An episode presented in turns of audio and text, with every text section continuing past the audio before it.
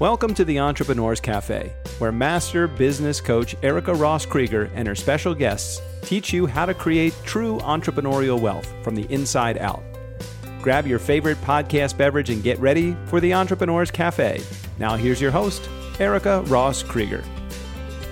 Welcome to the Cafe, Wealthies. I am so glad you're here today, and I am excited about this episode. I'm excited about all of them, but the content in this one is so near and dear to my heart.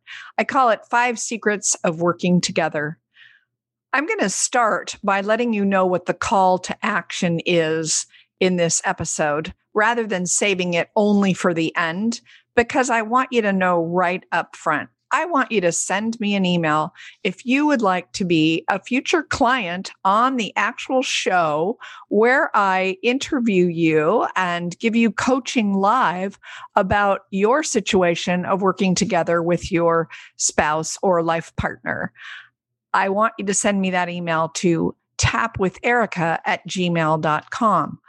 I'll also then send you a link so that you can assess the top saboteurs that are impacting your work with your spouse and get a free 30 minute session with me off the air as well to help support you in your business. So that's a really exciting call to action from my standpoint. So I'll say it again at the end.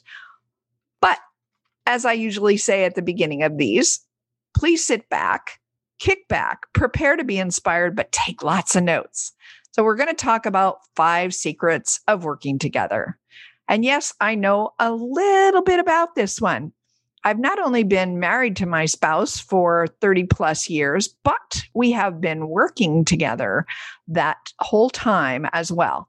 And that over the years has taken various different shapes. Uh, at one point, the business was the two of us focused on one thing and then we made a bigger umbrella and we each specialized, which is more the case now.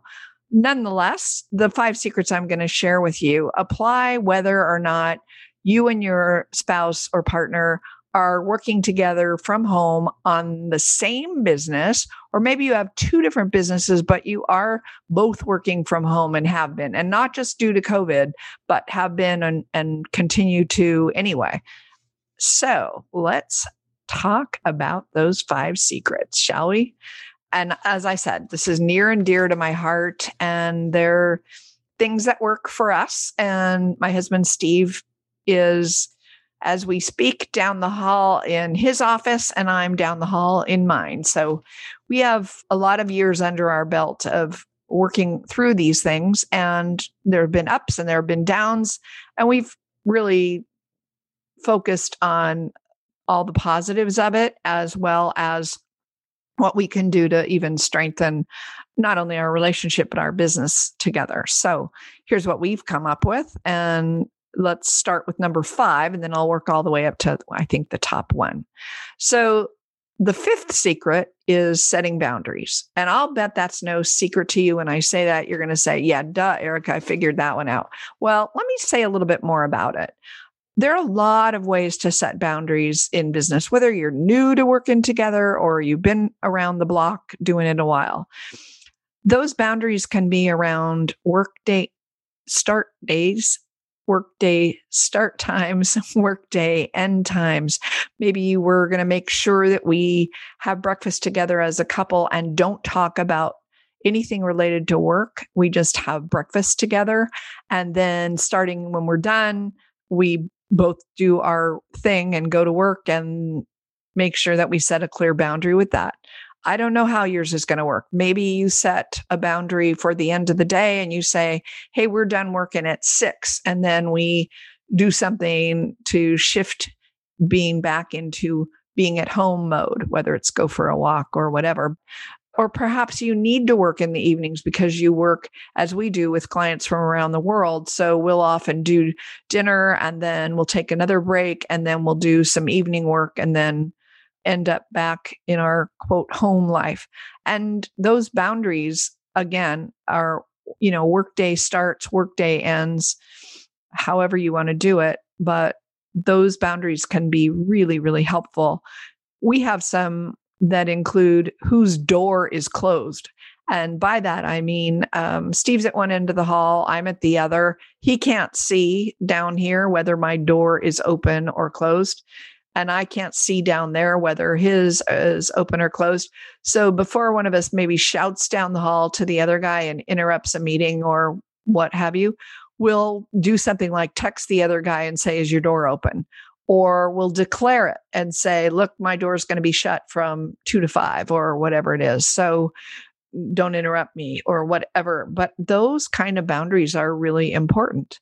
As well, one of the boundaries that we've found that works really well for us is to declare whether we're having a working lunch or not. So, what I mean by that is, let's say it's about time for lunch for me and not quite time for lunch for Steve. I eat in the kitchen on my own and or go out in the backyard. He does on his own. But there may be other days where we decide to have lunch date together with our couples hat on, no business talk. There also may be another day where we declare it as a working lunch and we say, look, on Wednesday, we'll put it in our calendar. We're going to meet from, you know, over lunch and we'll make lunch together. And then we'll have a business meeting as we eat, say between 1230 and 2 or, or what have you. But we declare it and we put it on the calendar ahead of time. And we've gotten to a place also where we clarify if we haven't declared it. I'm saying, going into the kitchen, going to make myself lunch, or I'm going to go get takeout do you want anything? And is this going to be a business lunch or not? So we're just making sure you could say all this boundary stuff is about clear communication. It is, but it's also about setting boundaries that honor what it is that we want for ourselves and for each other. So that is secret number five is set boundaries. Number four secret is we want you to bring love to work. Don't bring work to love. And what I mean by that is every once in a while, I'll sneak into Steve's office when he's not around or gone out for something, and I'll put a little love note on his desk, or I'll bring him a little small, like, treat in the afternoon, like a piece of chocolate or something or I'll send him a text in the middle of the day, say, thinking of you, or I'll put a card on his desk. So I'm bringing love into the workplace, but I'm also not bringing my work quote home with me when we've got quiet time, intimate time, and really making sure again that ties back to boundaries, but I want to emphasize the bringing love to work part which is sometimes in these 31 years of working together or more, we can forget. And so we've sort of made it a practice to be mindful that we bring love to work, or whether that's um, I have a, a small stuffed animal that just makes me smile. And every once in a while, I'll sit him outside Steve's door. We also both keep a picture of the other guy on our desks of them when they were a child so that each of us can remember the pure innocence of that child that is still in our spouse to this day. So, bring love to work is secret number four. Secret number three, I want to talk about role clarification and why this was important to us. Now, this is true, especially for those of you that are working together on one business who's going to do what? Who's the one whose superpower is doing sales? Who's the one whose superpower is customer service, like that? But it's also important, even if you have two different businesses at this point in our working life together, we have one big umbrella, but two different aspects within it. For example, and this is how it works for us. Steve does coaching and executive leadership development and team building for corporations and teams. And I do my work with individuals and couples, uh, individual entrepreneurs and entrepreneurial couples. It's under one umbrella as a consulting business, but they're separate. However, we share a bookkeeper and we share a virtual assistant. And we share a real life, in life assistant. So, what's important about that is we need to differentiate who's going to manage different people on the team. Who's going to manage the bookkeeper? Who's going to manage the virtual assistant? Who's going to manage the assistant? So that that person doesn't go crazy with, you know, one day they hear from Erica about do this and that with the bookkeeping, and the next day they hear about something different from Steve. Nope. So we've made sure that we're really clear about role clarification.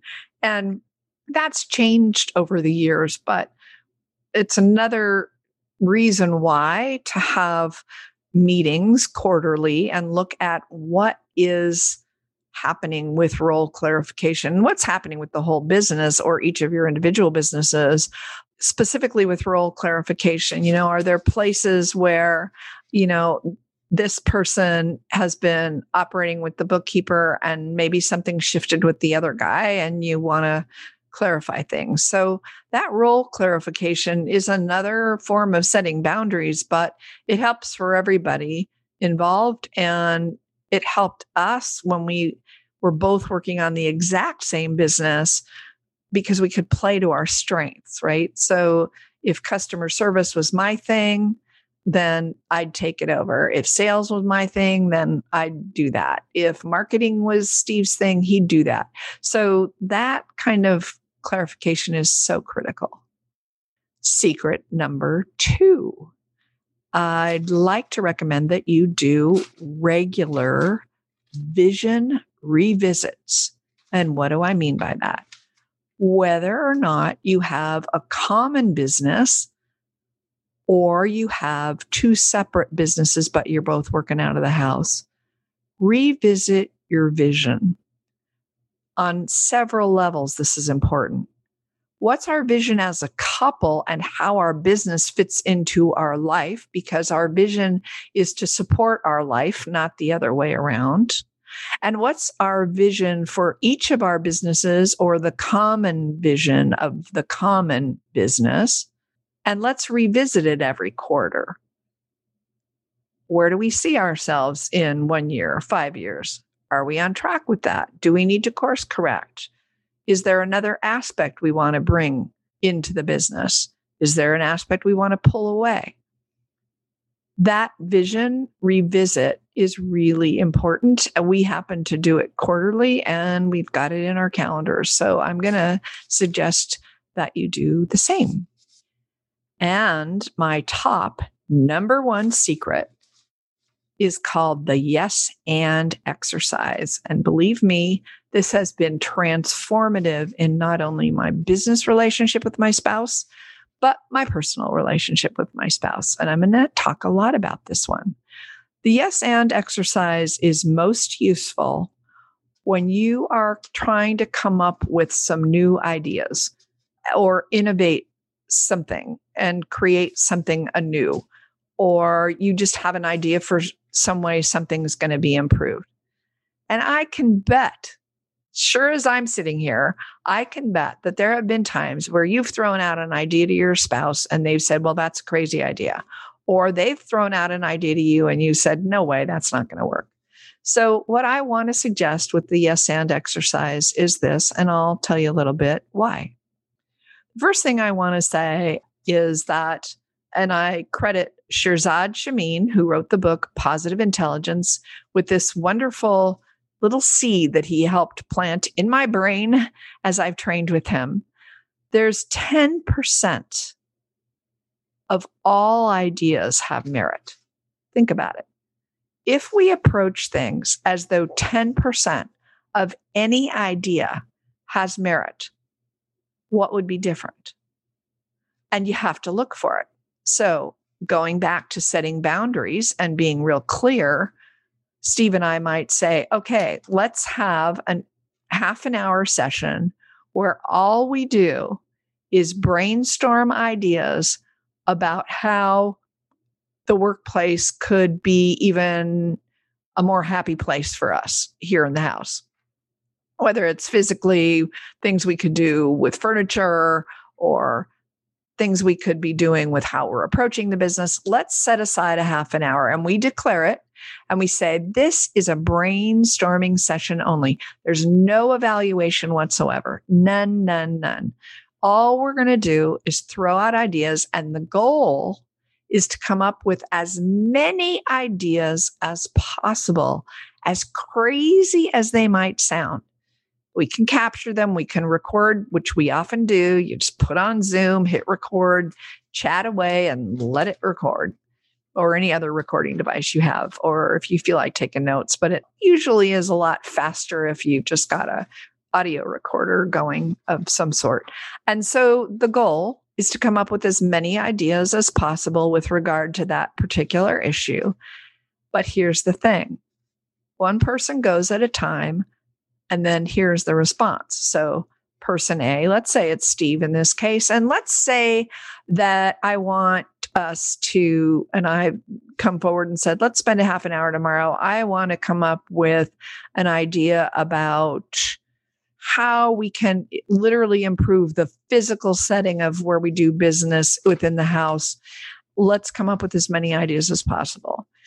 So I might start by saying, I think that we should knock out that wall over there and make my office go out into the backyard just a little bit more than it does. Now, Steve only gets to say this what I like about that idea is, and he looks, no matter how hard it is, he looks for 10, at least 10% of what he likes about the idea. He doesn't have to like the idea itself. He doesn't have to like that I want to knock out a wall. He doesn't have to like that one bit, but he needs to look for something within the idea some 10% of it that he likes. And then he builds on that. So he might say, What I like about that idea is that it'll make you happier to spend more time outside because I know you love it. And what it triggers for me is the idea of putting in a new window. All I get to say in response is, what I like about that idea is it does honor my love of being outdoors. And what it triggers for me is I think that once a week, we should conduct business out in the backyard. Again, all he gets to say is, What I like about that idea is now he may go way in a different direction. He may say, What I like about that idea is us together getting out of the house. And what it triggers for me is, Let's go to Hawaii once a week. And I say, You guessed it. What I like about that idea is, and I we go from there. I hope that I don't need to repeat this too many more times and that you sort of get it. So the idea is very clearly the response is what I like about that idea is, and then you add to it. So look for anything. Let me tell you, this has helped our relationship as a couple and in business so much. We don't tend to do as near as much evaluating of, well, that's a good idea, that's a bad idea, because we're also both studying Shirzad's work, by the way, uh, the idea of bringing your sage forward, that's what this activity does. It's an activity of the sage. It's not an activity of your saboteur who wants to shut things down. It's your wise, discerning sage. And we're not evaluating at any point in time. We're just looking for the positivity in things. And we're carving new neural pathways in the brain which then feed over with a lot of other things we tend to do in our business, right? So, those, my friends, are my top five secrets. And I'll repeat real quickly. Number five is set boundaries. Number four, bring love to work. Number three, have role clarification regularly. Number two, revisit your vision or visions regularly. And finally, practice the yes and exercise, which is strengthening the wise sage in each of you that has come together, not only as a couple, but to grow your business or businesses. That's it for today. Now, I'm going to remind you of the call to action because I am so excited about it. Always remember, wealthies, that success is in your nature along with your sage, and true wealth starts from the inside out. All of the information in this episode is going to be in the show notes, including the reminder for you to email me at tapwitherica at gmail.com for one of two things, or both, actually. An email for me to send you a link to assess your top saboteurs that are impacting your work with your spouse and possibly consider being a guest on my podcast where I'll coach you for free on air live around your challenge working with your spouse in your business. And after you receive your assessment back, your assessment results about your saboteur and your sage, I'll give you a free 30 minute consult around the results. So that email, again, tap tapwitherica at gmail.com will be in the show notes. I think I'll be spending a lot more time talking about this topic in the future. Please send me any questions you have that you want me to address. Those are my five top secrets for now. I'm sure to bring forward a bunch of other ones in the future. So, wealthies, thanks so much for spending time with me. Until next week, be well, stay in your sage. And podcast team, it's fine for you now to take us out. Thanks for listening to the Entrepreneurs Cafe podcast. If you like the show, please rate, recommend, and review us on Apple Podcast, Google Podcast, or wherever you get your podcasts so we can spread the positivity and the love of entrepreneuring from the inside out. Until next time, my friends, listen to your big entrepreneurial heart, follow your passion, take that inspired action, and be boldly and brilliantly you. You can get more valuable advice and inspiration from Erica's free Entrepreneur's Toolkit over at ericarosscoach.com forward slash toolkit.